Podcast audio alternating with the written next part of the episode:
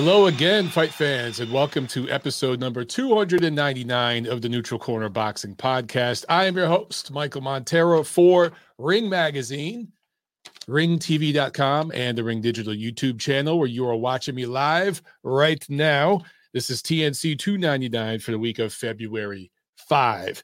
And as always, I remind you guys, please make sure that you're subscribed here to the Rings YouTube channel. Click that notification bell so you never miss a live video of the show. And uh, if you guys want to support the show, go over to my website. It's monteroonboxing.com. That's monteroonboxing.com. You can go over there and get all my links, including a link to the video playlist of this show, but also uh, the podcast, the audio pod, which you guys know is on podcast platforms around the world at Montero on Boxing.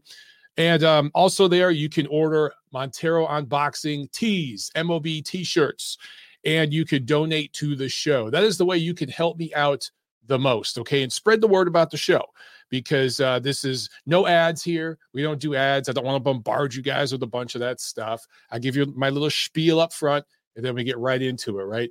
So, um, yeah, the best thing you guys could do share the just spread the word about the show share the show and then get over to monteroonboxing.com and if you want to just if you just want to tip the show a dollar if you're like yo man i thought the show was fun today boom you can go uh, you can scan my qr code for uh, for uh, Venmo, you can do PayPal, whatever. Man, just send me a dollar. It's all good. Just just to show appreciation. And several of you guys have been doing that. I truly, truly appreciate it. We got some MOB t-shirt orders this weekend. So the site seems to be working, which means I didn't completely screw it up. So that's good because I'm not the most tech savvy individual. We got a bunch of you guys over here in the chat, including Glenn R from Australia. He says, Good morning from Australia. That's pretty damn awesome, Glenn. Good day, mate.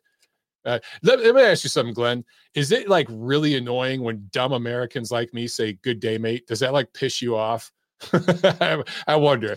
Uh, I probably just pissed you off, right? Just let me know. I'm curious. Uh, I won't even try to do the accent because I know I'll butcher it. Tommy Boseo in the chat. What's up, Tommy? He says, "How about those LA Rams?" Yeah, man. You guys see me rocking the LA Rams cap. I have to. I have to. We got Tommy, of course, watching from Montreal up there in Canada. We got several of you Canadians. Uh, Ch- uh, Chad's in the chat. He goes by Papa Chubby here, but it's uh, it's Chad. Um, and yeah, I gotta say for you guys in Canada, congrats, World Cup qualifier. Uh, you guys uh, won two to zero against the United States of America, and um, that's awesome news. It, it's been a crazy ordeal a lot of different stuff going on up there in Canada right now, and things have been kind of crazy for you guys lately. So I know that was a huge, huge thing for you guys to to uh, be excited about and rally behind. So congrats on that. Oh, Glenn gave me a pass. He says, "Now nah, we expect it." All right, thanks, Glenn. I appreciate it. Um, yeah, man. So um, yeah, congrats to you guys up there in Canada, or as one of my cousins who can't pronounce it correctly says, Canada. He honestly can't say Canada. He calls it Canada. He's a genius. All right. Um, you know what? I got to talk a little bit of football. I just talked uh, non-American football, right? When I talked about that World Cup qualifier, but I want to talk a little bit of American gridiron football real quick because I know some of you are going to be like, "Oh my God, Mike, I'm out of here." Just, just, just bear with me because it's actually going to correlate to boxing. All right, I'm going to do something here get ready. No, seriously. Um, the NFL playoffs have been fun. I don't watch the NFL like I used to um, for a lot of different reasons, but um, I have really enjoyed the playoffs this year. And some of the political stuff that was going on with the NFL, like the vaccine mandates, they like canceled all that, put it all on hold for the playoffs because even they understood uh, we need our best guys in there. We need, you know, the Aaron Rodgers and those sorts of guys in these games to make them great. And wild card weekend had some blowouts, but the divisional round in uh, yesterday's uh, conference championships were outstanding. Really, really were. So, first of all, I'm happy for the LA Rams for a few reasons. And, and I want to, you guys know I'm from Detroit, obviously, and I've lived in a million different places. Uh, the military moved me around, but my jobs, my various jobs over the years have moved me around and through boxing, I've traveled all over this country, right? And now I live in Atlanta, but I lived in Los Angeles throughout my 30s. I lived there for 10 years. And I, the thing is, I was always a Rams fan, even going back to so when I was really young, they were the LA Rams. Then they moved to St. Louis. And when they played in St. Louis, uh, they had Jerome Bettis, or actually that goes back to LA. Sorry, but Jerome Bettis played for the Rams. Jerome Bettis was their running back, and um, Jerome Bettis is from Detroit. So I think it was I think it went to Mackenzie High, and um, so so we were all fans. Everyone in Detroit would watch him play for the Rams. So everyone in Detroit was kind of because you know the Lions were never great. We all pulled for the Lions. They're our lovable losers, but we would watch our our local guys who went out, you know, and played for other teams. So we'd watch Jerome, and of course later on he played for for Pittsburgh, and I'd watch him there too. And he got a Super Bowl there, uh, which was awesome. But so also, guys, I don't think a lot of you know this. Um, the year before I moved to LA, the job I was working at the time moved me to St. Louis, and then laid me off. And then I moved to LA with no job uh, that's when I kind of decided, fuck it, I'm, I'm just going to go, man. I've been talking about it. I'm just going to go and we'll see what happens, right? But I lived in St. Louis for a year when the Rams were there. And uh, that was pretty cool too, being able to go to some of those games. I live like half a mile from the stadium. I live downtown. So, um, you know, I could walk up there. And I walked up to, uh, I can't remember the name of the other place where the Blues play the hockey team there. And there were some, Don King put on a couple of uh, fight cards there when I lived in St. Louis. Uh, Corey Spinks fought a couple, uh, I don't know if I saw Devon Alexander, but anyway, so I followed the Rams before they went back to LA. Then, of course, as we were getting ready to leave Los Angeles, the last couple years we were there, LA uh, got the Rams back. So I've been a Rams fan for a minute. Um, now, if the Rams play the Lions, I'm going to pull. I'm always going to pull for the Lions, right? But in this Super Bowl, I'm pulling for LA. They went a couple years ago, came up short. I actually think they're going to win. I think they're going to win this Super Bowl. The other team, of course, is the Cincinnati Bengals. Um, and, and, I'm really, really happy for the people of Cincinnati. Um, Eric Lorta, who hosts the Ringside Reporter show, I actually messaged him last night because I know that's where he's from. And I just congratulated them because I'm like, man, you guys have been waiting for a long time. And this gives me, as a Detroit guy, hope because Cincinnati is like a Rust Belt town. Uh, it's not a big market, you know, it's a, a much smaller market than Detroit, even. And, um, you know, they don't necessarily get respect, you know, in the national media and all that. And if they can get back to the Super Bowl, maybe the Lions one day will have a chance. Here's the thing, though, guys Cincinnati's actually been a couple times. Detroit's never been to a Super Bowl. Detroit was one of the original NFL teams. So if you guys think about it, like in boxing, um, you had the original eight divisions, right? Then there were all these super and junior divisions, and then cruiserweight. Now we've got bridgerweight, all these other divisions. But if you go back to the original eight divisions, that's kind of like with football and Amer- American gridiron football you go back before the Super Bowl era, there was just a handful of teams, and I don't remember exactly how many. It might have been eight, it might have been more than that. But the Detroit Lions were one of the original football teams here in America. They go way, way back. And if you go back before the Super Bowl era, the Detroit Lions were great. They were one of the best teams. They won a bunch of championships. But this is before the league merged and created the Super Bowl. You had the NFC, the AFC, this whole thing, right?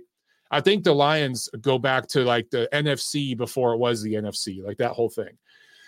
So it's like Detroit had this really proud tradition of football, but then when it became the NFL, they've been crap. And honestly, Detroit Lions probably the worst organization in American team sports in the last 30, 40 years. And that's that's my lifetime. So basically in my lifetime, they've been the worst.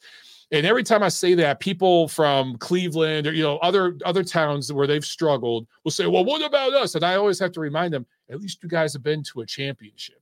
At least you guys, you know, in my entire lifetime, the Detroit Lions have gone to one NFC championship. One. Okay. I'm 42 years old won and they got their asses beat. Now they got their asses beat by the Washington Redskins who won the NFL, won the Super Bowl that year. So that's okay. But that's it, man. I think it was 91. I remember the year. I, I remember all of it. I remember the commercials and stuff they were playing because one of our players got hurt. He broke his neck. He was paralyzed. His name was Mike Utley. And the team kind of rallied around him and went on this run.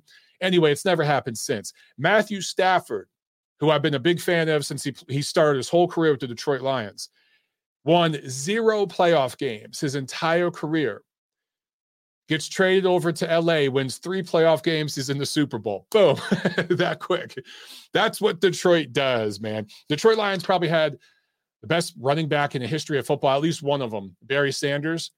Couldn't do anything with him. Couldn't do anything with him. They've, they've had some great players over the years. He wasn't the only one, but uh, I loved watching Barry Sanders growing up. Anyway, one thing about the NFL, I got I got to get this off my chest real quick. They the league seems so desperate to find a replacement for Tom Brady.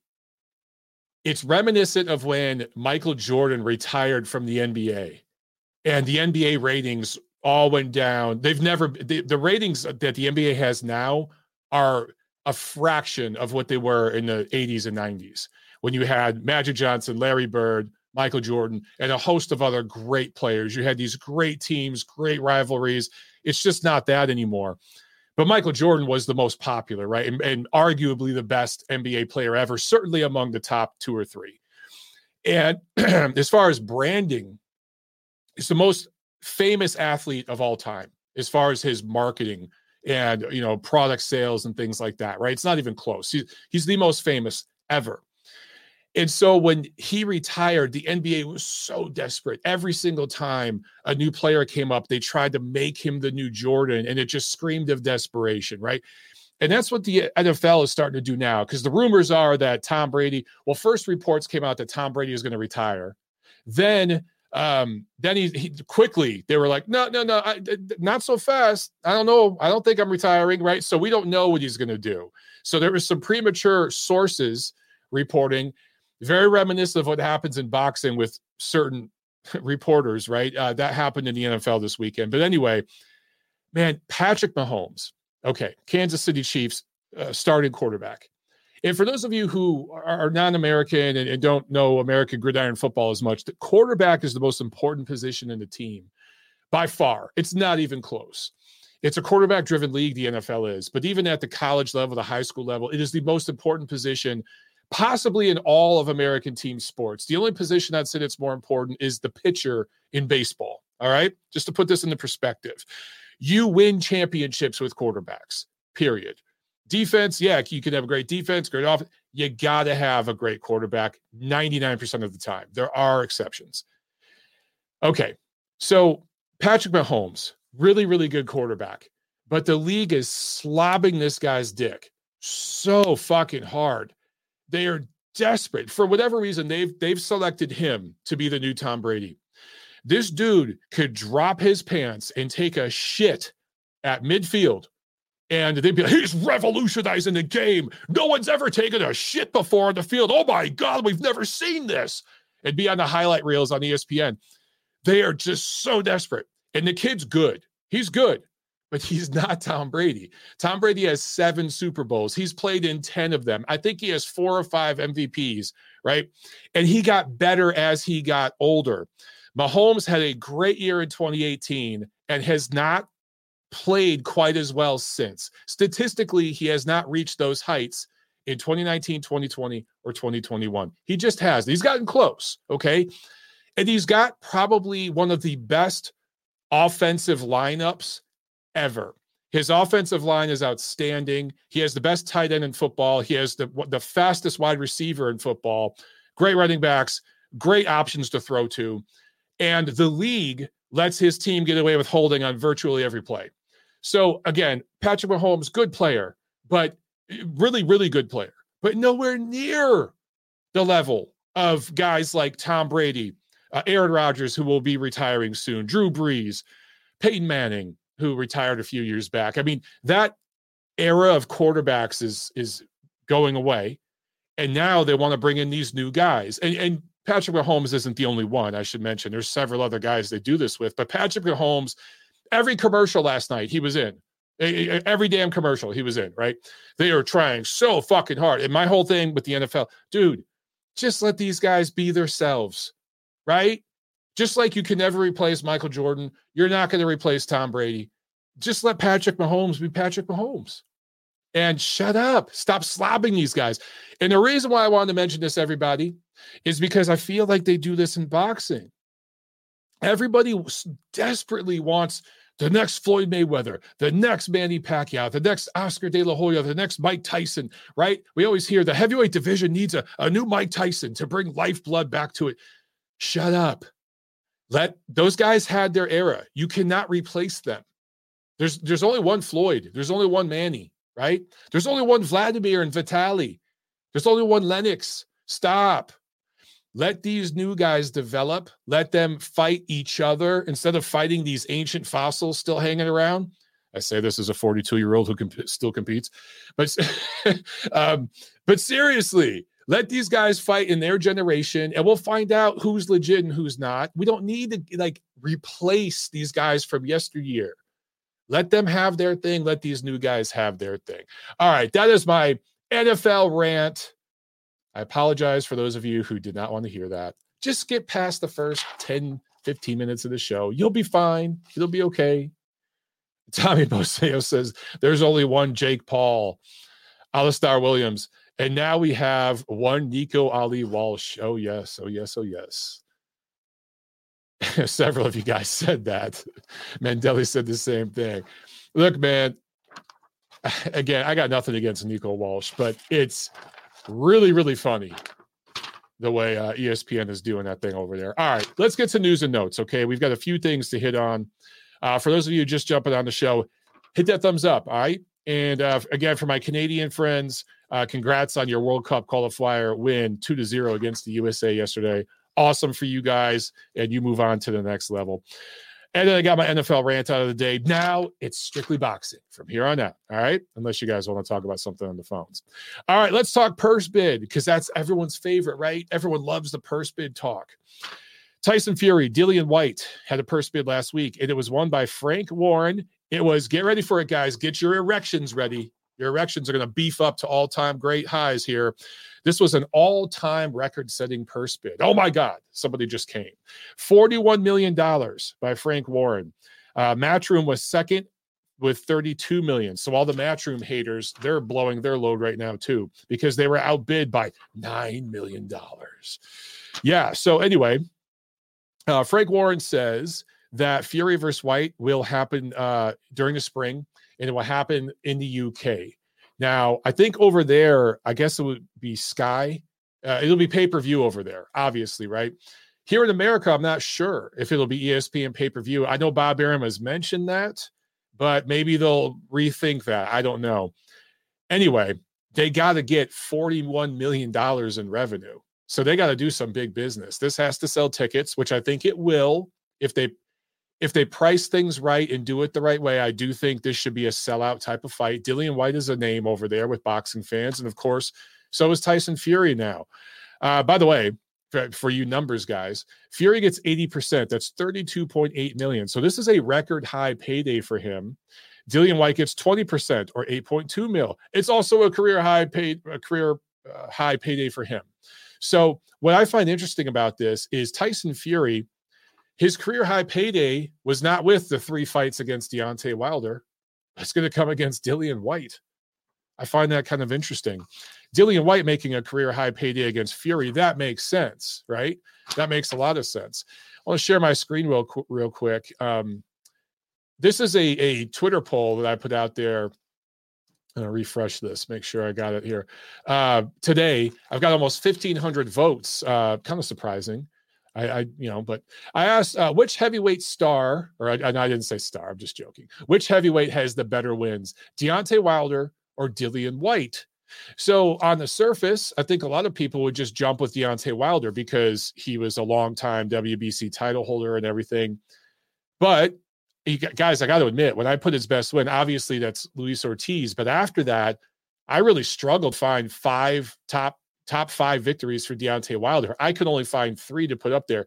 I put Ortiz, I put Stiverne, particularly the first one. I wouldn't even count the second win, but the first one over Stiverne. And then I didn't know what to put at number three. I guess you could put Chris Arreola, uh, but I put Arthur Szpilka because that version of Szpilka probably could have beat the version of Chris Arreola that Wilder fought. I, at least it'd be close. Okay. But after that, I really don't know. I don't know who you put next.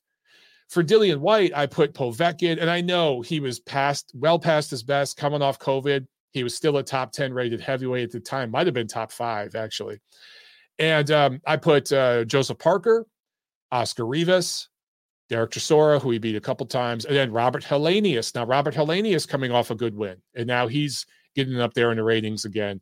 So on the surface, um, maybe some people would jump to Wilder, but top to bottom, I think you can make a real strong case for Dillian Whyte having the better resume in terms of who has the better wins.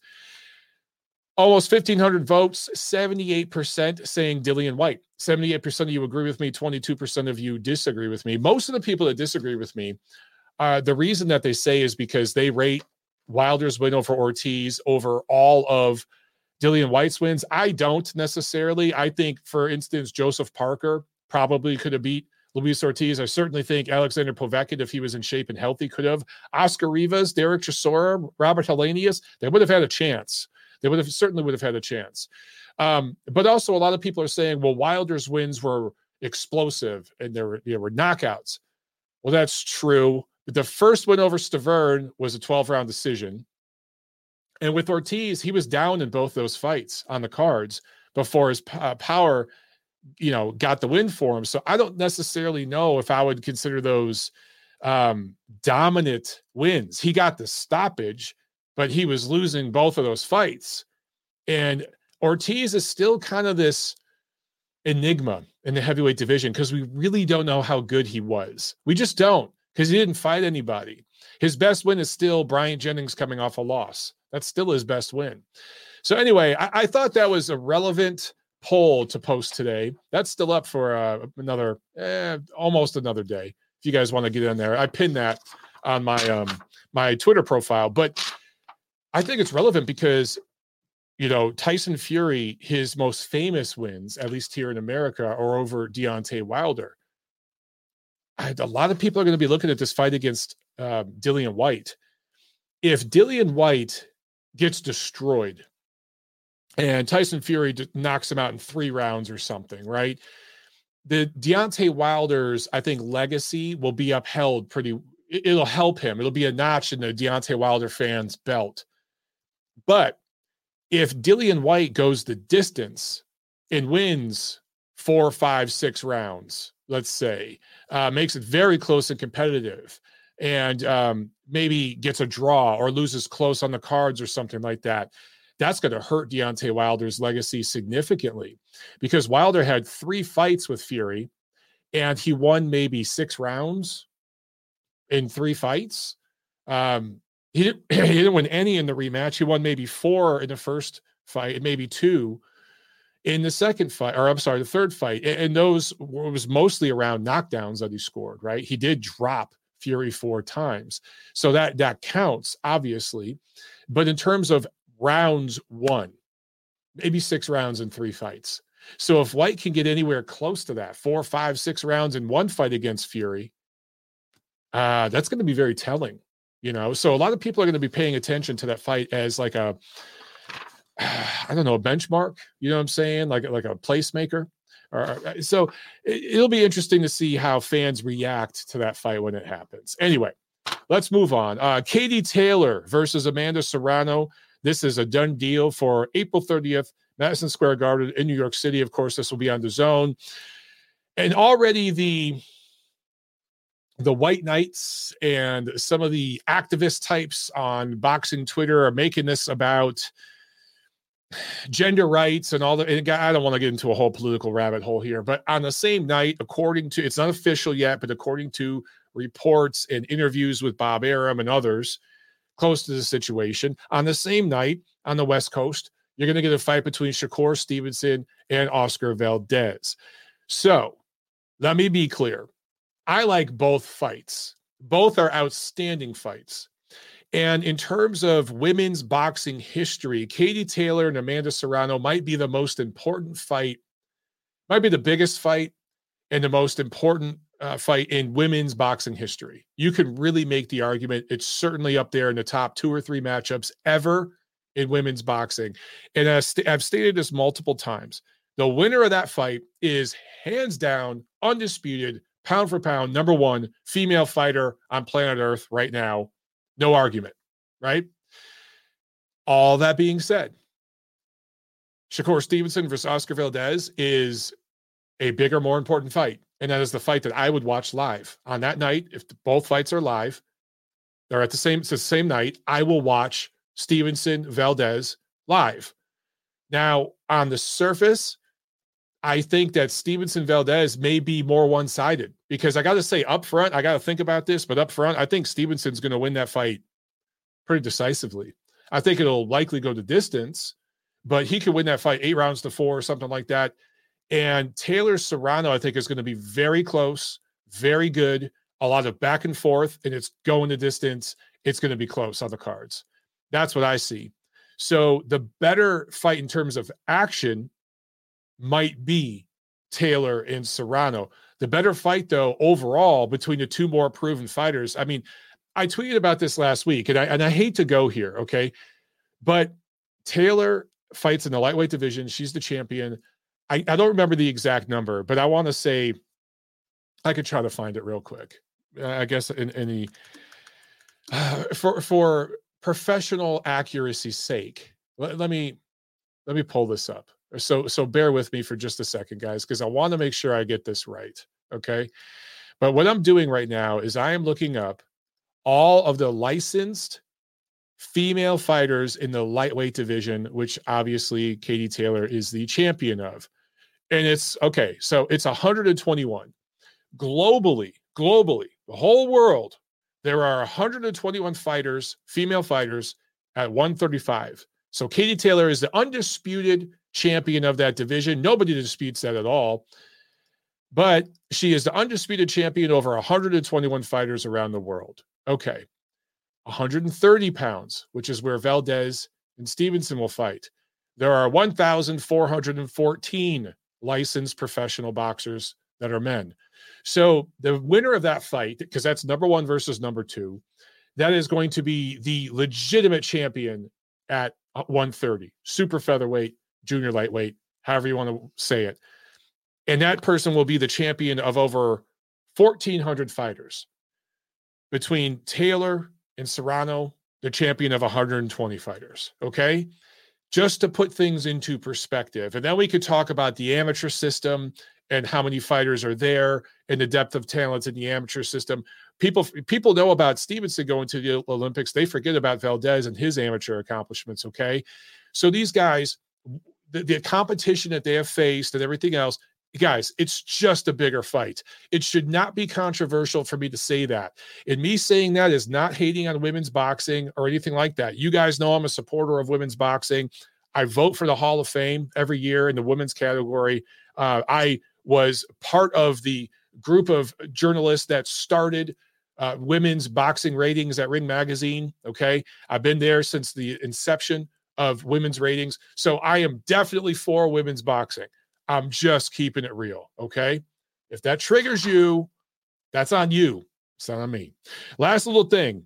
Um, well, a couple little things. So the IBF, they have this ongoing situation with Filip Hrgovic, and um, he's supposed to fight somebody in an eliminator bout, and then the winner of that fight will be the mandatory challenger for Alexander Usyk, who currently holds the IBF and, and several other heavyweight belts. Nobody wants this damn fight. I did a YouTube video talking about this on my channel and the reasons why. Apparently, I really thought Murat Gassiev would go for it. I know he's recovering from an injury, but I thought that he'd sign up for this, get recovered, and go into the fight. But even he turned it down. So they're having to go way down in the ratings. I don't know. Apparently, uh, Chinese heavyweight Zhilei Zhang is, Zhang is um, interested in this, and maybe he ends up fighting. I know on the surface that doesn't seem like a really great fight, but he's a big, strong southpaw. I want to say he's like six six. Um, Hrgovic is a big, strong fighter, both undefeated. What the hell, man? Go for it. Those are the two types of guys, th- th- those records that should be fighting each other in an eliminator type of thing anyway. So I wouldn't mind seeing that. But man, at some point, they're going to like, I tweeted, you guys saw me on Twitter say, uh, Joe Frazier and Joe Louis have turned down the fight too. It just feels like everyone is passing on this. Last thing, okay, according to source sources, quote unquote, Canelo Alvarez is mulling over two offers. One is to fight uh, Jermall Charlo on pay per view May 7th. And of course, that would be like Fox pay per view or Showtime pay per view over on the PBC universe. Or he could fight a two fight deal from Eddie Hearn and Matchroom to fight Dimitri Bivol May 7th. And then later this year in September, fight Gennady Golovkin. At ones, both of those I think would be at 168. I'm not sure. Bivol might be 75. Don't quote me on that. But I know for sure Golovkin will be at 68. And so that's a two fight deal. Now, again, this is according to sources. And there's one particular reporter who uses sources a lot and has been proven wrong in a lot of his stuff recently. So I'm not going to spend too much time talking about that. Just want to put it out there. Yeah. All right. So let's uh, jump to uh, I saw a super chat. Oh, we got a super chat from Deed. Thank you so much, man. He says, uh, imagine if Whyte becomes undisputed this year. Dude, that would be fucking nuts.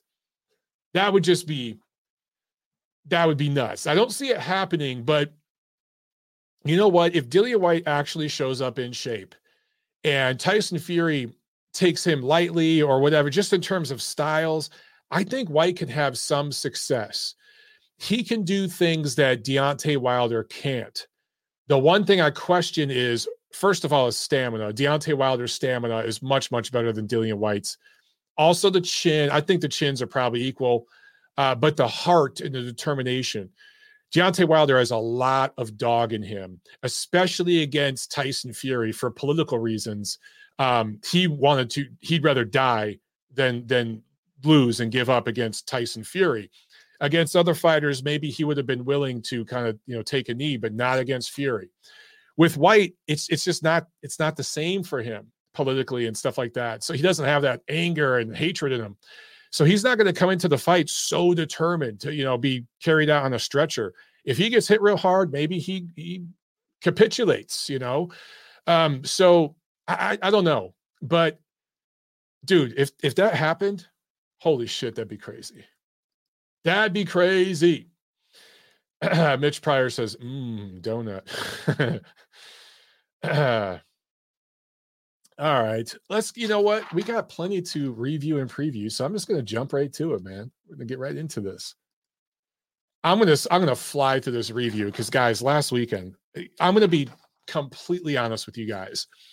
I watched the NFL games live Sunday. I didn't watch any live boxing this weekend. I actually enjoyed some time with my wife. Now, of course, I caught up on everything later after the fact, but I enjoyed time with my wife and with some friends. That's what I did this weekend because I looked at this and I was like, man, this is crap. So uh, the ESPN card wasn't too bad. It, there were some decent fights on there. Hard Rock Hotel and Casino, Tulsa, Oklahoma. It's on ESPN Plus. And the main event, Robson Conceição with unanimous decision over previously undefeated Xavier uh, Xavier Martinez, uh, the 24 year old out of Sacramento. This was basically a shutout. For Conceição, this is a good bounce back win since his first pro loss to Oscar Valdez last September, and he marches forward. For Martinez, this will be a great learning lesson for him moving forward. And then in Warren, Ohio, which I never heard of Warren. I looked it up. It's like an hour out of Youngstown, maybe an hour northeast of Youngstown and south. I'm sorry, northwest of Youngstown and southeast of Cleveland, kind of like right in the middle of that. This small little town in Ohio. Don King Productions puts on a card at the Packard Music Hall. And in the main event, Lunga Jr. Makabu, his first fight in the United States, ekes out a split decision win over uh, Thabiso Mchunu, second defense of his WBC Cruiserweight title, the one that he uh, won against Michal Cieslak for the vacant belt, I think uh, two years ago in 2020. I think just it was, I can't remember if it was before or after the pandemic and the shutdown. But what's interesting is that Polish fighter that uh, Makabu beat for the vacant title, he is about to fight Lawrence Okolie. So we're going to find out what he is made of in his performance against Okolie. They're going to fight next month. If he's remotely competitive with Okolie, all right, maybe there's some substance there. But if Okolie just steamrolls this guy, then we'll know what level that Polish fighter's at and that's Makabu's best win. So that will tell you what level Makabu's at. Now, this fight was a rematch. These two fought back in 2015 in South Africa, where they're both based from. Uh, Makabu, born in the Congo, Republic of Congo, but now lives and trains and everything out of South Africa, and that's where Mchunu is from. So they fought back there in 2015, um, and there was a KO 11 win for Makabu. This fight was controversial, though, man. One judge had it 115, 113 for Mchunu. The other two judges had it uh, 15, 13, and 16, 12 for Makabu. But there are a lot of people out there who felt that Mchunu should have got the W. But there's, a, there's conspiracy theories and this and that talk that Don King, who's always had a very cozy relationship with the WBC, wanted to secure that fight with uh, Makabu and Canelo Alvarez that was talked about uh, recently. So now that fight's still possibly in play. We shall see. To be honest, guys, I'm going to be 100% honest and keep it real. I didn't watch this damn fight. I had zero interest in watching this. This was a pay per view that Don King put on. Um, had this been on the DAZN or something, I absolutely would have checked it out. Had it been on Showtime, whatever, I would have watched. But how was it going to pay for this shit? Are you crazy? No. Also in the co-main, Trevor Bryan, who's not even a top 30 heavyweight, but somehow has a piece of the WBA belt, uh, got a split decision win over Jonathan Guidry, who I have no idea. I mean, this guy's not even a top 50 heavyweight. I don't know why he was in a so-called title fight. What's interesting is the judging. Uh, one judge had Guidry winning, and I think Guidry is how you pronounce it. He was down in the 12th, but he still had Guidry winning 115, 112, which means he had him winning eight rounds to four. The other two judges had at 118, 109, and 116, 111 for Bryan. So these judges were complete opposite scorecards. I, I wonder what the hell happened there. But that's the WBA for you, and that's Don King Promotions for you. Why the hell would anybody sign a contract in this day and age with Don King? It just makes zero damn sense. I do not understand. Um, Torian Falk with the super chat. Thank you so much, bro. He said, uh, You missed Nico's awkward shuffle. Oh, dude, no, I saw that. I saw it on Twitter. Um, Nico Walsh did the Ali shuffle. Um, yeah, I saw that. And hey, man, good for him. You know, I, I don't know. I, I, don't know what to say anymore. I know we're going to troll. Hey, Turian just corrected me. He says Nico Ali Walsh. he just correct. I see what. You, yeah, you caught out of what I was doing, and you called me out. I love it. Yeah, yeah. Eh, they they shove that Ali in there, don't they? Even though his legal name is Nico Walsh, they shove that Ali in there. Gotta let you know. Uh, it's so funny, man. I really don't know what to say anymore about that situation. But you know what? Um, oh, Papa Chubby says, I missed nothing, Mike. Yeah, that's how I felt. I felt that uh, I wasn't missing much by not watching that stuff. Twal said Mchunu should have won. You're not the only one who feels that way. A lot of people, a lot of people thought that. Um, oh God, oh geez. Molly Wap said uh so uh, Rungvisai side pulled out. Forgot, I totally forgot to mention that in the opening in the news, but I'm going to mention it in the preview, guys. So, but I, I should have mentioned that in the news and notes. Uh, yeah, so rugby Rungvisai is out uh, this Saturday, but they got a pretty damn good replacement uh, last second. So I promise I'll talk about that. Um, and they originally said it was COVID, but now he's saying no, it's not COVID. It's it's it's the flu. I don't freaking know what to believe. So let's jump right into the preview. Actually, I, I got to read this comment. Papa Chubby says, click the like button, you lazy bastard. That's right. All he is, all he is, click that, click that like button. And also, uh, Mitch says, Negronis times six on Saturday night. We saw, hey, I had one Negroni, one. All right. But I did have a big plate of pasta. I, I, I know. I, I, felt bad afterwards because I'm like, you know, I got to start uh, getting in shape and stuff. By the way, guys, um, quick tangent. Um, I can't talk about much of this publicly, but I had plans to do, I had some fight plans with a particular promoter. They will not be promoting shows for the rest of their life. That's all I can say on the record at this point. But crazy, dramatic situation that came out of nowhere. It affected a lot of people. Um, not good. That's all I can say. But um, not good. Hopefully, I could talk more about it publicly soon. Um, not that I really want to because I'm sad about it, but my plans, uh, my fight plans for 2022 were absolutely shattered with something that happened uh, last week. Uh, I had no control over it. I didn't even know it happened. A friend of a friend in the industry showed me a, a news story, and I was like, "What?" Um, but because of that, uh, I don't know if I'm going to fight again because I had this very specific plan with a very specific promoter, and now that's shot to hell. all I'm going to say.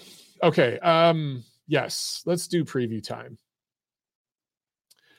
All right, Saturday, February 5. There are several different shows going on that we got to talk about. So, uh, at the Motorpoint Arena in Cardiff, Wales, uh, Chris Eubank Jr. fighting Liam Williams, who's coming off his loss to Demetrius Andrade last April. This is a 12 round middleweight fight. It's supposed to happen last year, but there were injuries that postponed it. So it looks like we're finally going to get this one all things considered, this is a solid matchup, man. This is a solid UK matchup. I think it's going to be a fun fight. Crowd's going to be great.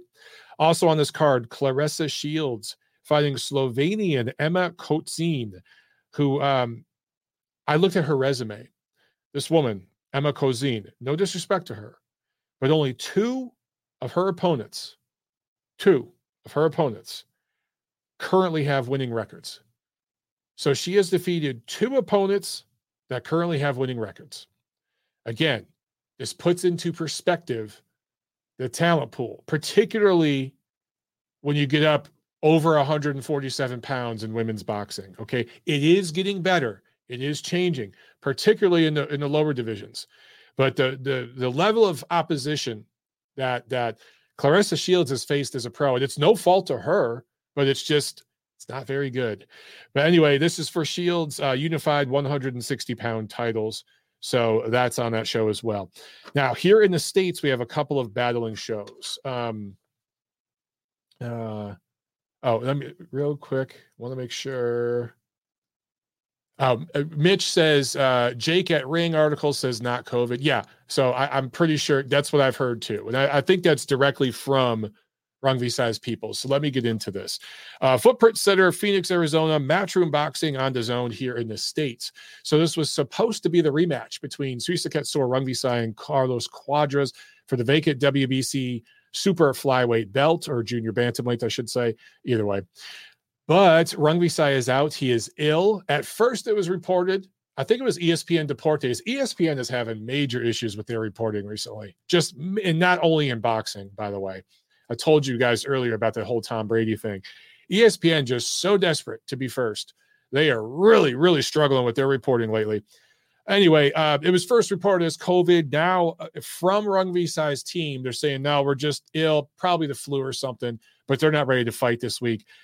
I wonder, were they having trouble making weight? Hmm. Because when you're having trouble making weight, the old, uh, oh, my tummy hurt. I'm mommy, I have a tummy ache. I can't fight this weekend. Sometimes, you know, that comes out. Anyway, I don't know. I don't know.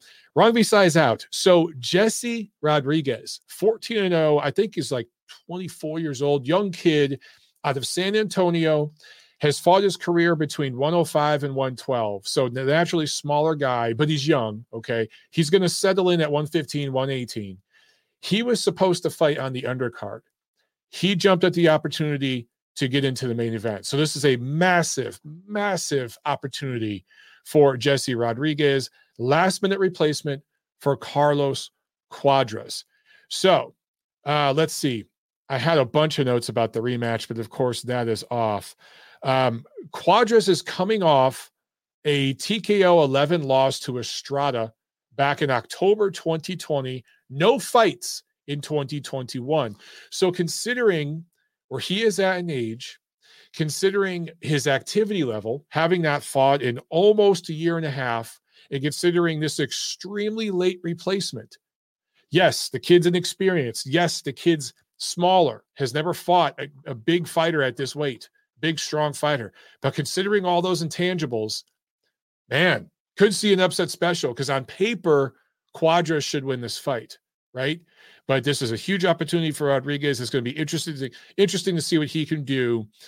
I should also mention I'll be covering this event for ringtv.com. So look for my recap there. Okay, guys.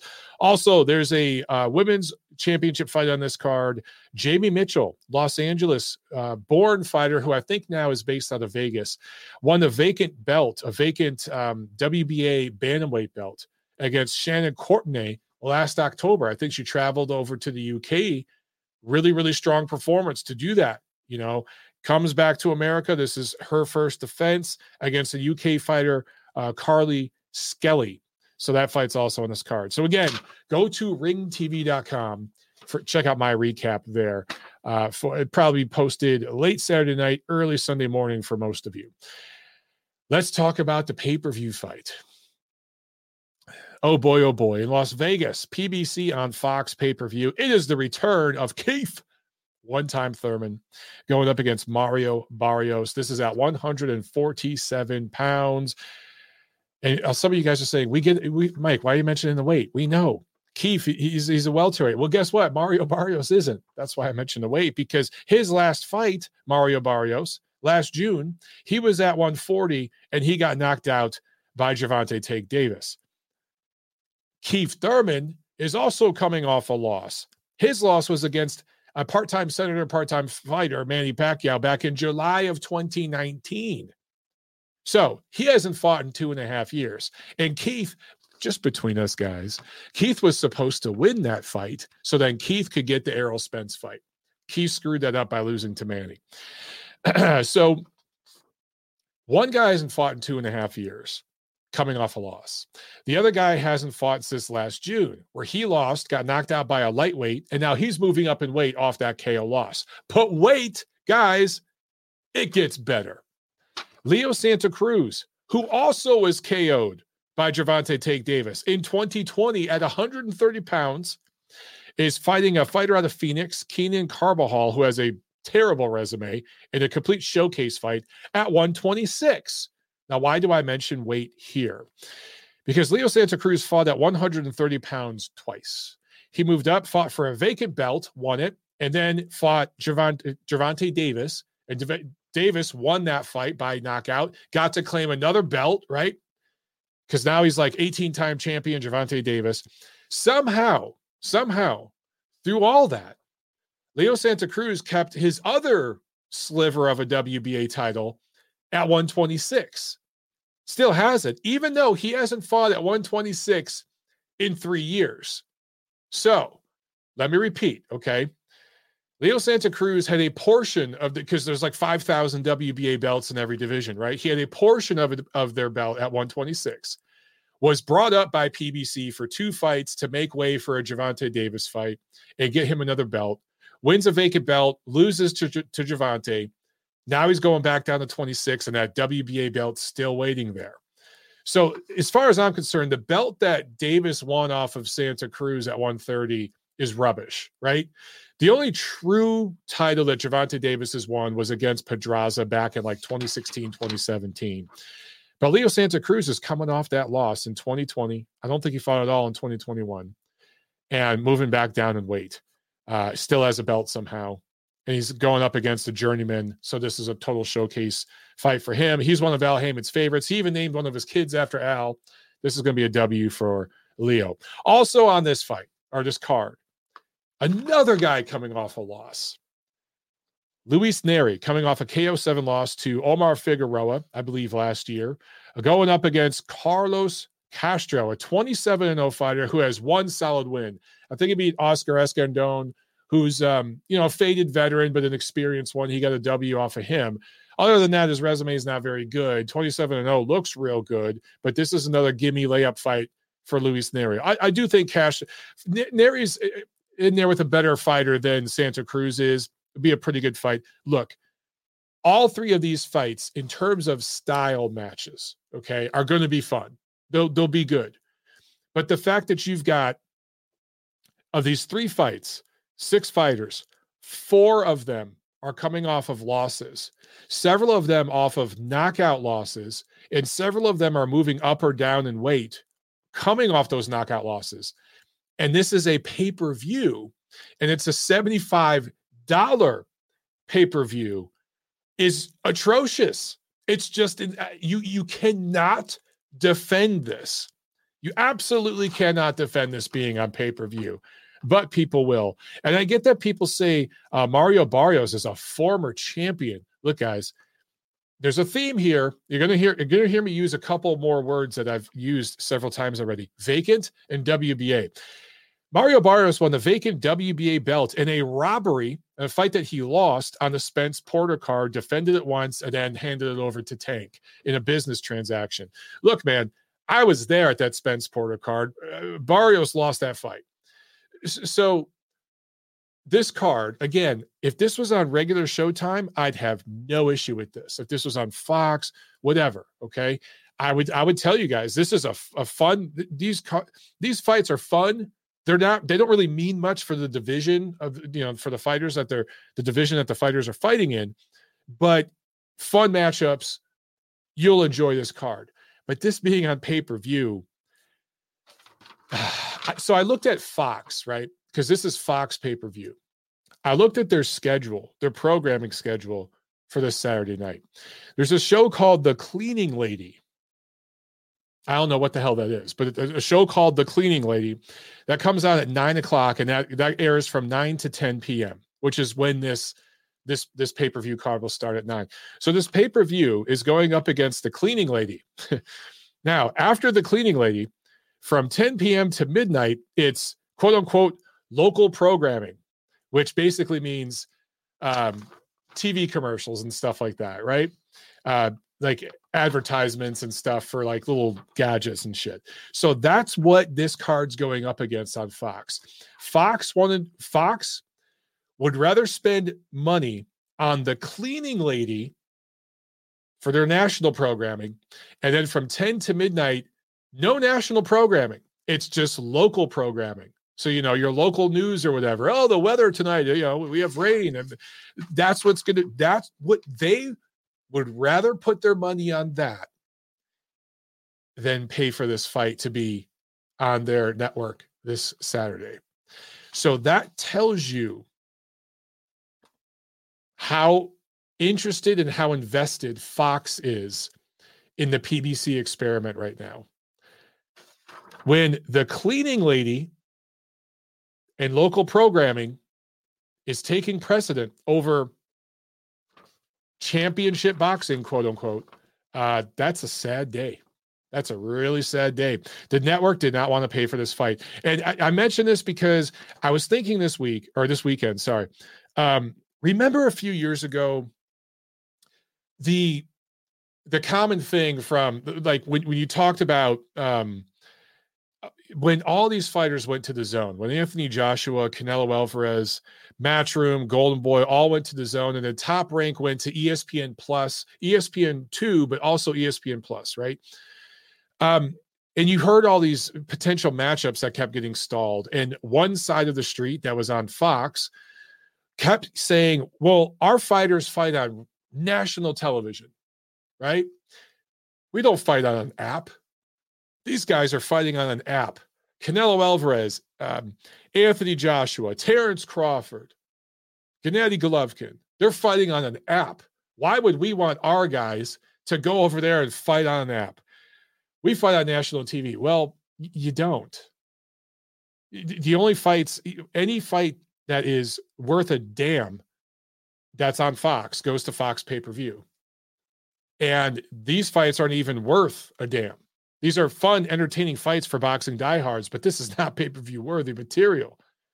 So, if there's a quality matchup, it either goes to Fox pay per view or it goes to Showtime, which is premium cable that comes with a premium cable rate that uh, the consumer has to pay for. So, all the talk for years about our guys don't fight on an app. Why? Why would we want uh, Errol Spence to fight Terrence Crawford on ESPN Plus on an app?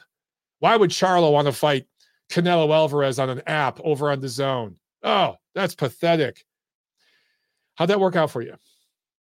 Because Fox is dropping their money on the cleaning lady and local programming this Saturday night while you guys are doing a pay per view that will struggle to get 100,000 buys. Just putting it out there. All right, that's it with the uh with the preview. Now that I've triggered everybody, let's go to the phones. Let's do it. All right. Uh, I think we got Thad and Nacho on the line. Let's bring up Thad. He's been waiting longer. Thad, what's up, my man? How you doing? Hey, I'm making me laugh with the cleaning lady reference. I didn't even know what that was. Dude, I have no idea what the hell that is, but um, that's what's airing this Saturday night in place of PBC's big pay per view show. Don't forget local programming too, Thad. And, local programming, that's important. Wow. Infomercials. But it, it brings yep. me back to the day when I used to, as a kid, I used to look forward to um, USA Tuesday night fights. And they used to have either a guy coming back or, or a George Foreman comeback fight. And it was usually a, a walkover, but, you know, it was entertaining. It's on every week. Uh, this, this so-called pay-per-view would, would be a decent card for the USA Tuesday night fights. Yeah. Um, you have comebacking guys and it's more novelty. Now, here's something that's interesting the odds on the fight. Um, Thurman's only minus 175, as so he's less than a two to one favorite over Barrios, which is mind boggling because A, Thurman is the A side, and Al Haymon wants to feed him to Crawford. If Crawford ends up signing with Mayweather, which is probably going to happen, that's the fight they're going to make. Uh, they want to use Thurman as a resource. And he's more or less going to get this win by hook or by crook. And yet mm. Vegas, who doesn't necessarily give out free money, except for this past weekend with the uh, Conceição fight, he was only he was even money, and I, I thought that was a wrong line. I thought he was at least a three or four to one favorite.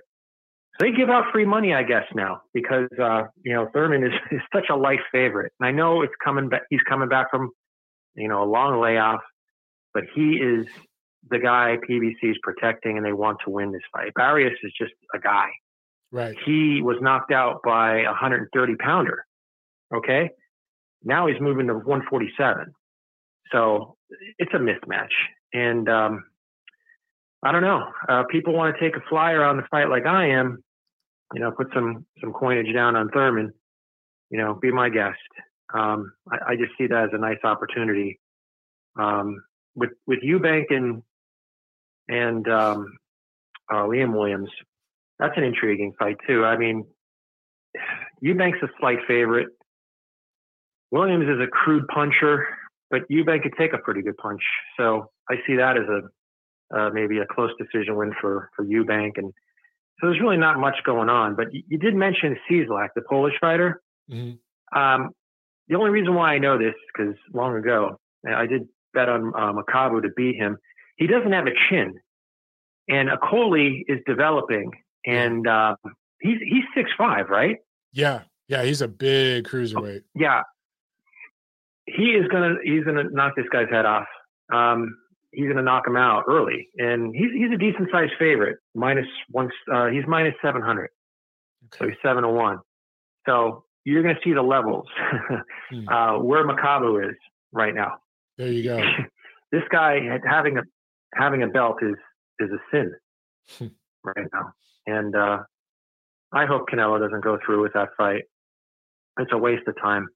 It really is. If anything, um, Benavidez should move up and fight him at cruiserweight and get that belt if he wants to get in line for a Canelo shot. That's that's how That'd inconsequential this Makabu is. That'd be fun. Yeah, I'd watch that. If I, yeah, if I was his manager, I'd say, look, we're gonna. You're a big guy. You're about, you know, you're going to give up some uh, bone density here, but you you could outbox this guy easy. Um, so in order to get a belt to fight Canelo, that's what you have to do. And which brings me to my main point here. And I've been calling it for a long time, and I've been wrong before about um, Crawford and Porter, but uh, Andrade drop, you know, running from um, Janibek. Yeah. And Andrade thinks he's going to get a fight with Canelo.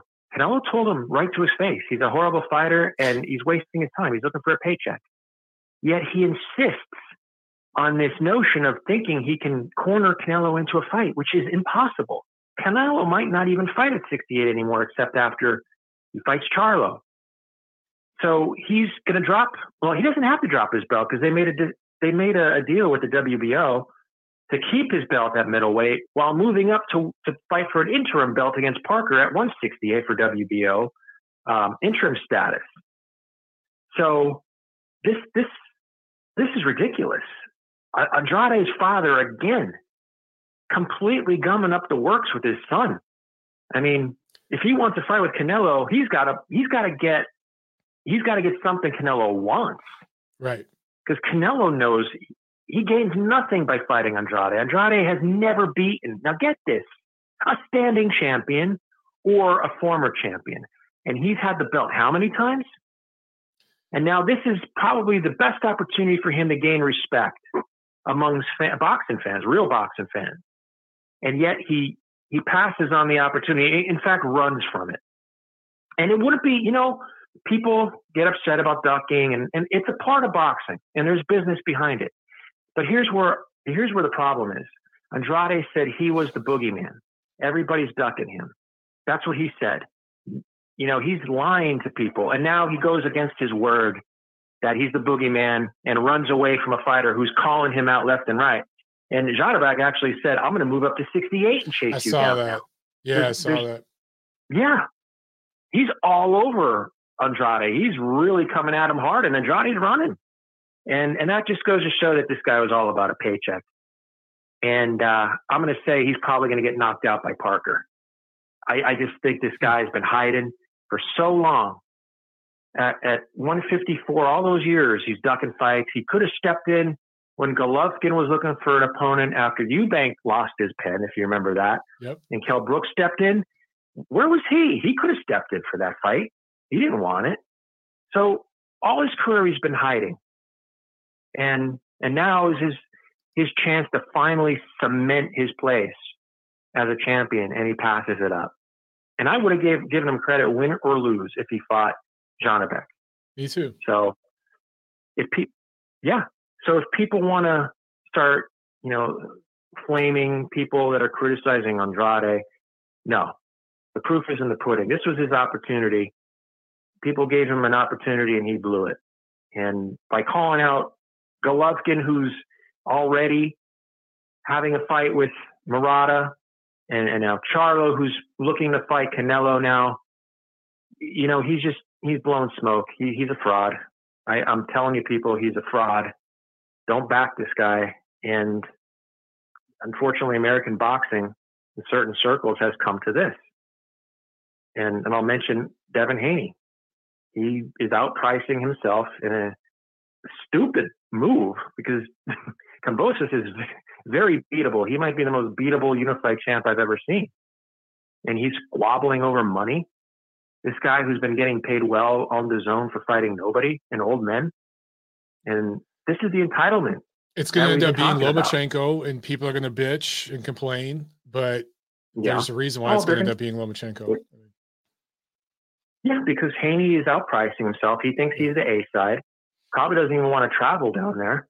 Lomachenko is going to step in, and then all the naysayers, all you're going to hear is, "Oh, privilege! Lomachenko is getting the fight."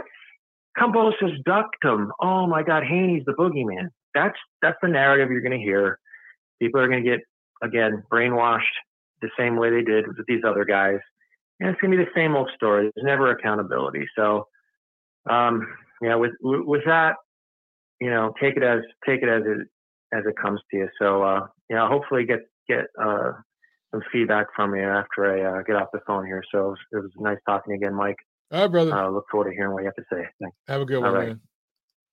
Yeah, with Andre, look, I, I, I don't know what to say at this point. I mean, his, his situation is indicative of a lot of American fighters, um, both young and I mean, Andre's not a young fighter. I want to say he's he's at least thirty, and he's been around for a while. So he's going to move up and win this interim belt at 168. Canelo might end up vacating all of his belts and doing these one offs against Makabu and then going to 75 and fighting Beterbiev and just kind of, you know, bouncing around.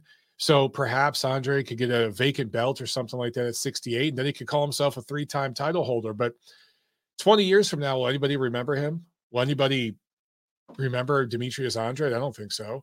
Uh, there's, but there's a lot of fighters like that in this era. And it's just, you know, it really depends on what you want and, and what you know what you want to be remembered for if Demetrius Andre can win a vacant belt at 68, retire undefeated, having made several million dollars, but never really fought anybody, I guess in one way, that's a significant win for him as a businessman. But again, 10, 20 years from now, nobody's going to know who the hell this guy is, uh, which is fine. It depends on what your goals are. If you want to get paid and, and not fight the absolute best, then okay. And there have been guys that have avoided Andre. There have been guys that have screwed up fights for him. Uh, Billy Joe Saunders, you know, there, there's one example. For Devin Haney, he's young. Um, I, I, I I give him somewhat of a pass for not wanting to go to Australia and stuff at this point, but pricing himself out and all that, when he doesn't get that Kambosos fight and Lomachenko gets it because Lomachenko is willing to travel, willing to take short money, and he actually brings a lot more money to the table uh, internationally, brings in foreign TV money and such.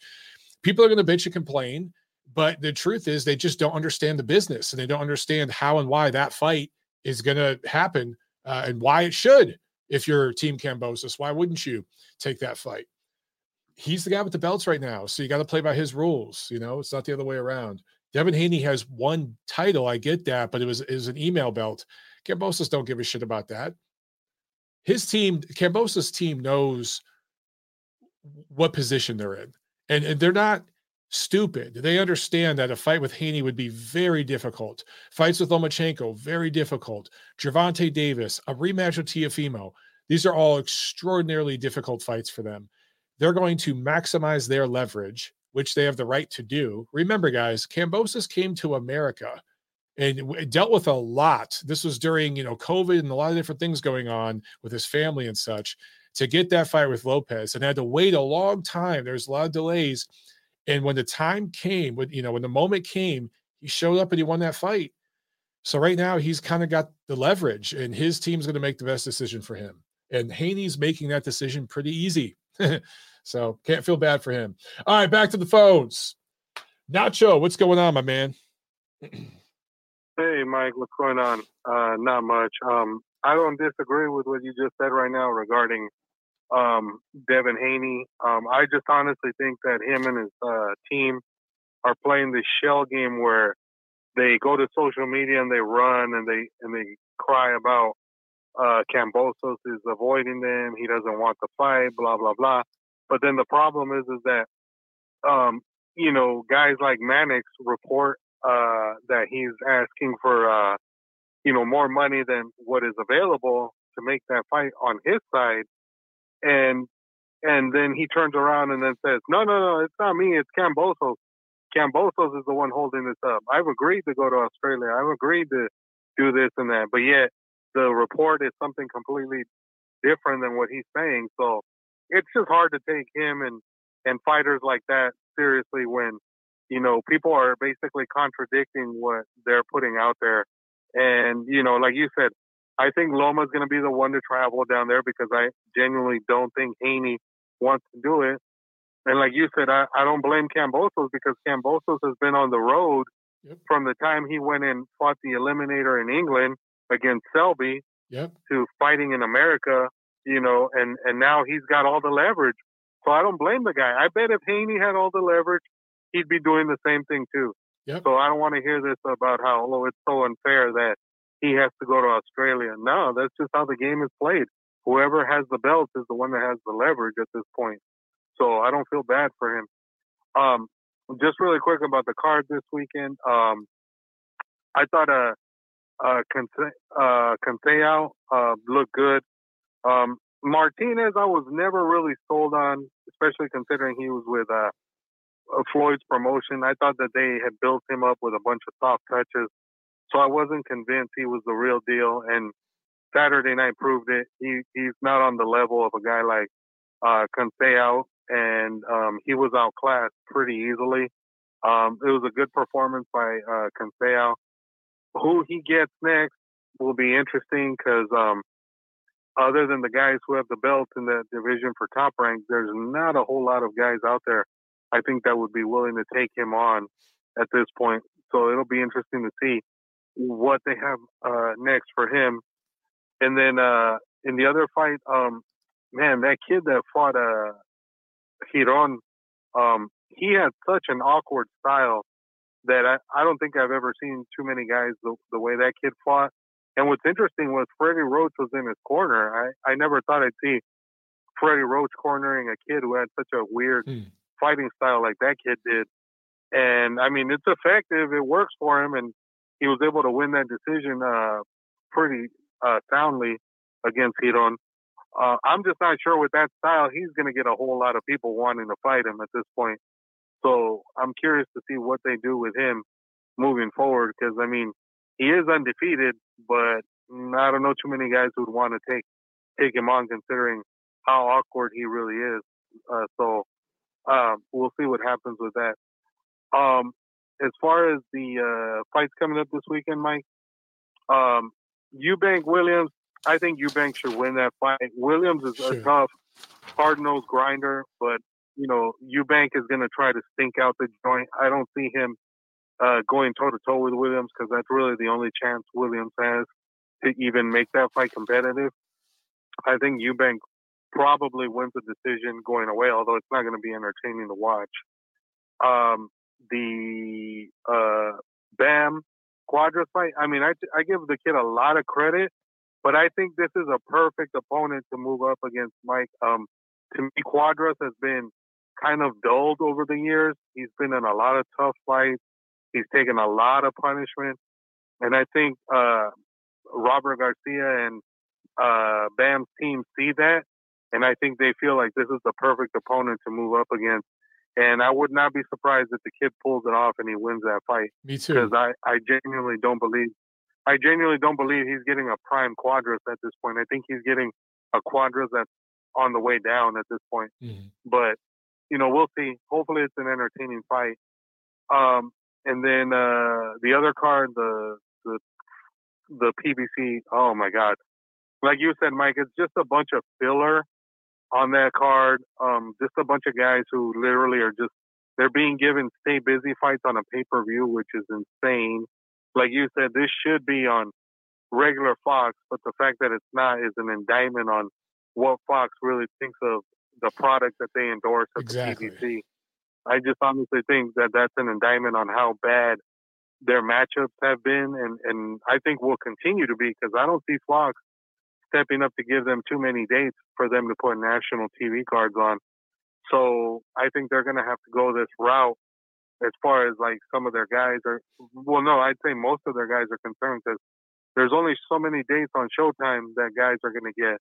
So a lot of these dudes are going to have to fight on pay per view cards or off TV cards because I, I just don't see the PBC having very many dates on national TV to, ge- to keep up with that roster that they have, which is crazy. Um, uh, I think uh, Nery should win. Castro's a decent fighter, but if Nery is Nery, he should win that fight. Um, the other fight with Santa Cruz and Carbajal, man, I would love to see a guy like Carbajal pull off the upset. But uh, like you said, like looking at his resume, this guy's being lined up uh, for Santa Cruz for a reason. It's to re- rehab uh, Leo and make him look uh, competitive once again. And I genuinely think that if Leo has anything left, he should win that fight. Um, probably the most interesting fight is the, the replacement one with uh, Ramos and that Santa Maria kid. Those two oh, guys yeah. are young guys that are on that roster yeah. that are probably more competitively aligned in that fight than the other ones. So I think that might be the most competitive fight on the undercard. But I like Santa Maria, but I just don't think he's got enough to to hang with Ramos. I think Ramos ends up getting him out of there late in the fight, probably like a, a TKO eight or nine. I think he ends up Ramos ends up stopping uh, Santa Maria, but it should be a good fight. And then with the main event, like you said, Mike, I would not be surprised if they're trying to, you know, uh, rehab Crawford in order to give him, uh, feed him to, I mean, I'm sorry, not rehab Crawford, rehab Thurman to feed him to Crawford. I wouldn't be surprised if that's the plan, and that's why they gave him Barrios. But I just, I don't know, Mike. Two and a half years, a guy who's, yeah. uh, you know, not necessarily been active.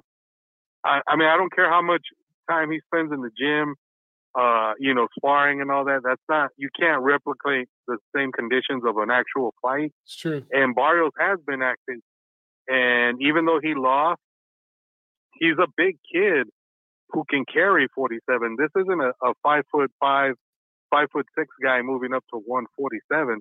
This is a kid who's like 5'11. And I, I would not be surprised if he carries the extra weight well and if he gives uh, Thurman hell. And I wouldn't be shocked if he pulls off the upset. Let's put it that way, Mike, because he's he's younger, he's hungrier, he's been more active, and to me, Thurman is a guy who legitimately is just looking to get that one last big payday. I think before it's over, but this might have been the wrong matchup to make for the for Thurman because I'm just not convinced that Barrios is going to show up just to roll over for him. I wouldn't be surprised if the kid pulls off the upset and screws up PBC's plans in regards to Thurman. So, yeah, we'll see. All right, Mike. I'm sure you got other people on the line. All right. Thanks a lot, Nacho. All right, man. Yeah. Yeah, I mean, he, he brings up great points. I mean, you know, on the surface, you would think that the, the A side here is Thurman. And if he wins, they can do a, a fight between Thurman and Crawford and try to you know build because if if they end up signing Crawford, it's going to be two or three fights before he gets in there with Spence. So they'll try to build that right, and uh, Thurman would be a good first uh, opponent for him. But at the same time, if Barrios beats Thurman, that's something that the Gervonta Davis fans and the promoters, Floyd Mayweather, Leonard Ellerbe, PBC, can use as a justification uh, for you know Tank fighting him last year, or yeah, they fought what last year, um, and also it would be um, you know like a notch in their belt because they'd be like, look, man, we went out there and beat Barrios. He just moved up seven pounds and beat the former unified champion. That's how they'd market that, and then you could do Barrios versus Crawford, which they would probably prefer because Barrios will bring in in their, I think in their minds, the Mexican American fan base and everything. I'm, I'm starting to switch my pick on this. If this goes to the cards, Barrios might have it. Interesting, man. Interesting call, Nacho. Some good points there. All right, back to the phones. Uh, 336, you're on the show. Is this Chad? I think this might be Chad. This is not Chad, my brother. Uh, who Yo, is it? Right. Fellow vet, Vietnam era son. Yo, check this out. check this out, man. I started watching your channel, right? And you said something. I don't know. I got pissed off, but I kept watching you, right? I said, I don't know. This this guy talking some chat here. So I kept, I kept, I kept saying shit.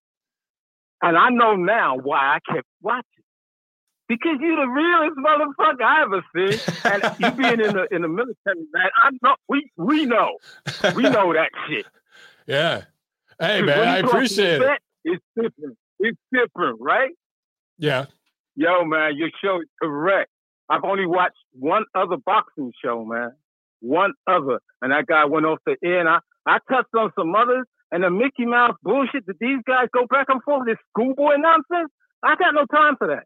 I need some people that are adults and give out the, the proper proper information. I appreciate that, man. I, am just glad that I found your channel, my brother. I'm just glad I found your channel because I enjoy it. Thank you so much. These guys man. that call in, these guys that call you're welcome. These guys that call in, man, I concur. They know they shit, man. yo, yo, check this out. Keith at one time was great. Forget about it. He going down. I would yeah. not be surprised if he gets beat. Just like uh, Nacho said, Yo, yeah, man, I'm Chris starting Eubank, to think that way. Yo, man. Yeah, I'm starting. Now, yo, let me ask Chris you this: Eubank, Does Barrios stop yo. him, or is it on the cards? Uh, I don't think he stops him. Okay. I don't think he stops him. Nah, I don't think so. But take this out. Chris Eubanks. That's a tragedy, man. That talent went to waste. I don't know what's going on. Was it his father? I don't know what. Why is he not like a champion already? Yeah. I don't understand. He he's very popular, man. He he's got a lot of fans. He's he does really good with the ladies. He does. I've heard all kinds of stories. I don't know. Yo, I don't know. He's got the time. He, he should have he should have been tested already for real tested. you know, with this Billy James Saunders bullshit going back and forth, I guess they just make the money now because. See, yeah, man. I don't know. I don't He know. went- he was in the man? Tournament. been watching boxing. he was in the tournament, Yeah, but he yeah. who beat him in the tournament? Was it Groves? Um, yeah, it was Groves. It was so. Look, man, he went in Yo, the yeah. tournament in But yo, 2018. Yo, yo, but he beat him, but yo, it was close though. Yeah, yeah, no yeah. It was competitive. right? And, but well, It okay, but but yeah, he, exactly. he fought James DeGale in 2019. I'll give him credit for that. yeah. He fought Matvey Korobov. But yeah, man, no, I don't 2020, even remember that. his his resume in, in 2020 didn't fight. In 2021 was shit. Nah, he didn't. So yeah, Yeah, it's bullshit. Yeah. That's not, it's unfortunate for me. I think the man has talent. The other son that's fighting, what's his name? Uh, the other English guy, um, is the other son. Conor I think he's he's getting more recognition now. I think Conor Benn has more uh, upside, yeah. man. I think Yeah, Connor Conor Benn's Benn's good. son. Yeah, Yeah, yeah. I, he's kind of outshining him, I believe now. I think he's got more But, upside, you know, man. Whatever. Yeah, yeah. Definitely, definitely, definitely. Look, man, I enjoy the shit out your show, bro. Thank you so much, man. Yo, what, what's your name again? you. I didn't get your name, man. Ryan, Ryan Tate. Ryan Tate. Ryan Tate. All right. Yeah, I'm 67 years old, brother. Man, you're 67. Holy shit. Wow. Yeah, I tell you, I was a Vietnam era vet, man. Wow, man. So, wow. Okay. Well, you're you're the real deal then, man. Thank you for your service. Number one, because you guys were the real deal. Yo, Um, you did it for real. yo, we both been in. Yeah, but what you guys No, did, I wasn't in the shit. I was just the era. Yo, yo, wait a minute. Nah, don't get it. Yeah, don't get it wrong. I wasn't in the shit. I was just there when it was on. Okay. I was okay. in the Air Force. Okay. Still, I wasn't in the push. All right. Well- I don't want anybody. You know, I ain't trying to I trying to, you appreciate know, your service, be man. like acting like nothing. you guys paved what the I'm way saying? for my generation, so I appreciate your service, brother. Hey man, I appreciate that. Thanks a lot, my brother. But I tell you what, if I'm in Atlanta, and I probably will be at some time, I'll, go hook up with you, man. Yeah, and let's you're get a cool. beer, man, because then we could really let it rip, man. You're real cool.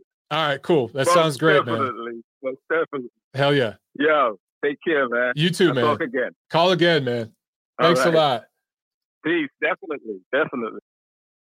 Wow, man. 67. I think I think Ryan might have been the show's oldest caller, which is pretty awesome, man. I, I love I love what I do, man, because we we get calls and then you guys in the comments, we get guys from all over the world, which I love. And then we get callers of all different ages and everything. Like I just that, that's so cool, man. It's it's so cool to be able to talk to you guys about this stuff.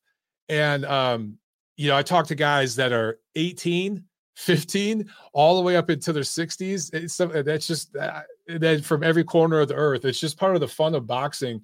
This is such a- a global international sport, and it's never been this global. It's never been this uh, diverse as far as all the different types of fighters that are in this sport.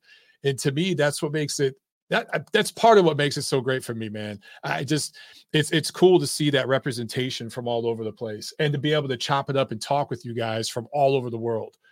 All right, back to the phones. Man, the energy that Ryan had at 67, I hope I have half that energy at 67. Uh, anyway, what's I think this is Richard on the line. What's up, Richard? How you doing, man? Mike, man, how you doing? Good, brother. How you doing? Oh, I'm good, man. Yeah, man, I concur with that caller, man. You're you're um you got one of the best uh, boxing uh, shows out there, man. Seriously. Thank you I so much, man. I, I that, appreciate and, uh, that. Yeah, you You guys, you guys make it worth do, all the shit that I get on Twitter. well we're here to back you up, man. All the I way. appreciate it, brother. I appreciate it. Man, yeah, happy new year, man. And um You too. I'm gonna, you know, make this quick, real quick. And um I caught some of the calls right now because I'm just kind of tuning in. Um but uh yeah, I um I I wouldn't be surprised if um a lot of people are saying that, that Mario Barrios uh, you know, pulls an upset over the weekend or, or at least, you know, is gonna give Keith Thurman a very tough fight. And I just I think it just goes back to the inactivity of these fighters, you know. You know, Yeah. Keith, like I said, Keith Thurman's been off for what just two and a half years, and and like I think, like you mentioned, just could be you know he's just fighting for a paycheck, you know. And Mario Barrios, oh, you know, he's he's a he's a hungry young fighter that um, you know, that, that- I mean, he might not have the better skills than Keith Thurman, but he's got good enough skills to you know pull that upset off. So I wouldn't be surprised. Um, the only thing is, if they happen to go to the cards, though, I mean, they might, you know, if it's if it's a close enough fight where, let's say, you felt that Barrios won the fight, they might give it to Keith Thurman. That's always a See, possibility. that's what I don't too. know. Um, But now, but well, Rich, let me ask you this because Nacho's call and Ryan's call, and okay. do you think that it might be a better strategy long term, a better play for them if Barrios wins? Because marketing a fight between Barrios and Crawford with the Mexican American fan base and everything else might be a smarter play for them. So I wonder who would get the scores. That's true. That's true. That's a that's a that's a way to look at it in, in, in the long run. Yeah, I mean it would be a probably better um, promotion if, if you know, like I said, if Barrios pulls up the, the win and they were to market that fight with Crawford, would definitely get more more buzz than than Keith Thurman in, in my opinion. No, that's a good take. That's a good thing. That's something to uh, uh, to think about. But I I think uh, I I like the fight. You know, and I I think it's an intriguing fight. Um, of course, you know, with that being said, of course, it's not pay per view worthy that that card. Um, most of these cards lately have been not been not pay per view worthy, but I like the fight itself. I think it's intriguing, and um, I know I, I know I talked to you like maybe back uh, month or two ago, and I, and I kind of mentioned to you like I wouldn't be surprised if like Thurman or even I mentioned like Gary Russell, who just lost what last weekend, the past weekend, lost because of their inactivity. They just um, Mhm. I think their inactivity is uh, like for Russell's case. I think it just caught up to him, you know, in, Yeah. in that fight I agree. against uh, Magsayo. And that was, and I just want to, I'm going to backtrack on it. Is that um, Magsayo clearly, clearly won that fight. Um, I, I didn't, I didn't think it was that close, or you know how some people made out to be, or a draw, or some people even saying that Russell won the fight. It was a clear win for Magsayo. And to, to know that is look at the judges' scorecards were favor for Russell because they were too close to call in a way. One had a draw and the other two had it close for um, for Russell. So that tells you right there. I mean, because I, I thought they were you know, trying to give uh, Russell like you know benefit of the doubt, or, you're trying to you know help him out there. To be honest with you, but it was a clear win for uh, Magsayo, and I, I just think Magsayo is not. I don't know. I don't see it too much, but I don't think he's getting too much credit for that victory. It's it's more of the whole, oh, you know, Russell was off too long. Oh, he got injured. You know what I mean? Like I see just there are too many excuses Yeah. for for Russell. And I think Magsayo, and even going back a little further, with you mentioned you guys were talking about Kambosos, him too. I thought he should have got uh, way more credit for that victory over Lopez. But Yeah. you hear all these excuses for these fighters that they lose. Oh, he had some personal issues, and okay, that might be the case, but I think so did Kambosos, and you know, there's. But you heard more excuses for for Lopez, so Mhm. kind of tired of hearing that. I think these guys should get a little bit more credit for their victories. So, um, just kind of going a little, a little rant there. Um, I mean, what, what do you think about that? I agree. I think a lot of times, you know, people are looking at, um, you know, excuses or the reasons why a fighter lost, this, that, the other. And it's like, well, uh, maybe you should just give credit to the guy who won the damn fight. that counts too. And I've been guilty of that myself, man. I've done it. I think um, I did not give Teofimo Lopez enough credit when he beat Lomachenko at, at first. You know, I, I just looking back at that fight and, and um, eh, all the intangibles going in, I, I didn't give him enough credit. You know, that was a mistake I made. So we've all made the mistake, but but I'm with you. I think Magsayo clearly beat Russell, um, and um, Kambosos clearly beat Lopez. Although Lopez did make it close at the end there, he did. But um, yeah, He I agree with you. did, did. Yeah, and, and and just go back to these inactivity. That's kind of one thing that kind of I think bugs the fans is the, the inactivity of fighters. And because I'm I'm old school, man. I like the activity of fighters from back in the day. That's just I think a hardcore fan would you know appreciates that more when a fighter is Yeah, more man. active. At least, at It least pays like, off. At least like twice a year. You know what I mean? At least twice a year. Doug, a year. i- if if the year or- NFL just put on the Super Bowl, right? We're going to get the Rams and the Bengals. If the Rams and the Bengals had played twice this year against shit teams, and now we're playing each other in the Super Bowl, people wouldn't watch the game. But because of the great playoff games you got the last couple weeks, now you really want to watch the shit, right? You want to watch the Super Bowl. Right, right, exactly, exactly. Yeah, it's just uh, you know a different time, and, and as far as the, uh, you're not in the pay per view, Mike, are you? Yeah. Pay-per- nah. and I, I'm sure it's going to be, you know, going to be low numbers as, as well. If I'm not mistaken, is the is the Claressa Shield the pay per view as well this this weekend? I don't know. I want to say that's on DAZN, man. But I, I actually I don't know. Let me look that shit up. I, I don't I don't think so. And if it is, that's another that's another bad call, you know. But yeah, we've been kind of plagued with pay per views already for the uh, start of this year with the with the Don King one. Oh god, that was so bad. It's uh I heard it it's was really. Sky. It's Sky in the UK. I know that, but here let me see if man, I, I thought that would be on DAZN or something, but It should have been. It should have been. That's for sure. yeah. Uh everything everything I'm seeing is Sky related. So I I wonder if FITE TV picked that up or something. Maybe maybe FITE TV. I So honestly, I'm gonna um I'm gonna let you go, Mike. I'm gonna let you go here. Um, but uh, I want to wrap this up, man. Listen, man, just a kind of a recommendation, man. And it's just like uh, for the show. I don't know if you could set up a, uh, a time. I know you talk about the current events and upcoming events and all that, and that's good. Um, try to do like a like a Hall of Fame show, like a boxing Hall of Fame. If you could do like a a Friday edition of that or something, just talk about, you know, uh, that's kind of my thing, like fighters that belong in the Hall of Fame or you feel like they don't belong, the controversy with it, the voting process.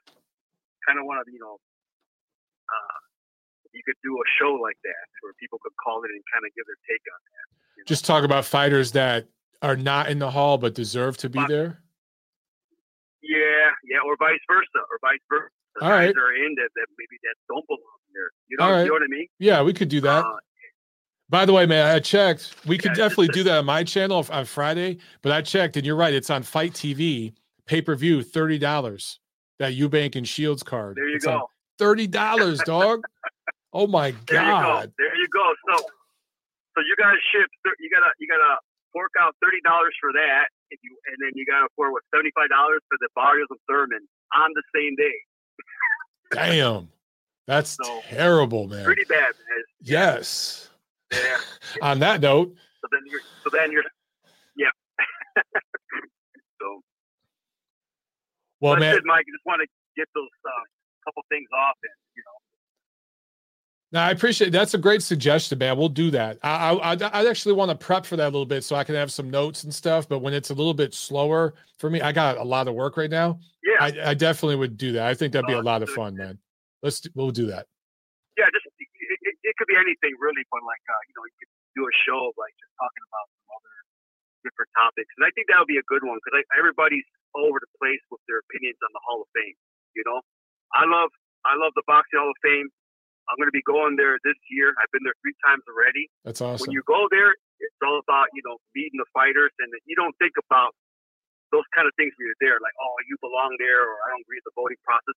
When you're there, you're not thinking that, but when you're like um, when when you hear about the Hall of Fame, who gets inducted, who's on the ballots, then those are times you're kind of like, okay, who you know, who really belongs on there? Who should be on these ballots? You know, is the voting process, you know, the new process of the eligibility for three years versus five, is that correct? You know, just little things like that that I think people have different opinions on. Gotcha. Yeah, that's all I got, man. All right, man. Have a good one. Thanks a lot, Rich. Uh, you too. All right. All right, peace. All right, man. All right, real quick, we're going to jump to one more caller, but I got to get to the super chat from Sam. Thank you so much, Sam. He says uh, Thurman went blow for blow with Manny and damn near won the fight. He has a big, solid 147. Barrios gets hit too much to beat Thurman. Thurman by TKO.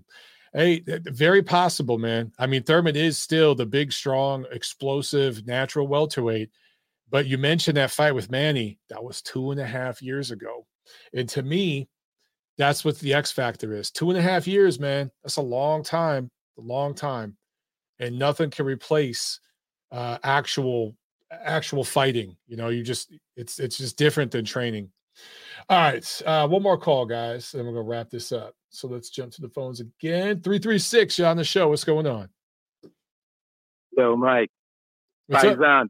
It's not Ryan, it's Brian with a B. Brian. Ah. That's right. it. You got it, man. BLT is my initials, like the family. All right, BLT. That's awesome. All right. Thank you for correcting All me, right, brother. Man. I appreciate that, man. No biggie, no biggie, no biggie. Take care, man. Yeah, you too, man. I thought that number looked familiar. I thought it was like, is this the same number? And I'm like, nah, it's just the same area code. I should have asked Brian what, what area code it is. All right, guys. Well, that's it, man. Um, man, we had some great calls today, and we got a loaded schedule this weekend. So I promise you guys, we will do a show this Friday on my channel, Montero on Boxing, and we'll preview everything coming up. I'm sure there's going to be some more news breaking during the week, whatever. Um, yeah, so we'll do that. All right. And then um, Saturday, look for my report, the recap of the card in Phoenix on DAZN. You can read it there at ringtv.com. All right. Thanks a lot, guys. You're freaking awesome. Love you. Friday on my channel. Let's do it again. Peace. Have a good night, everyone.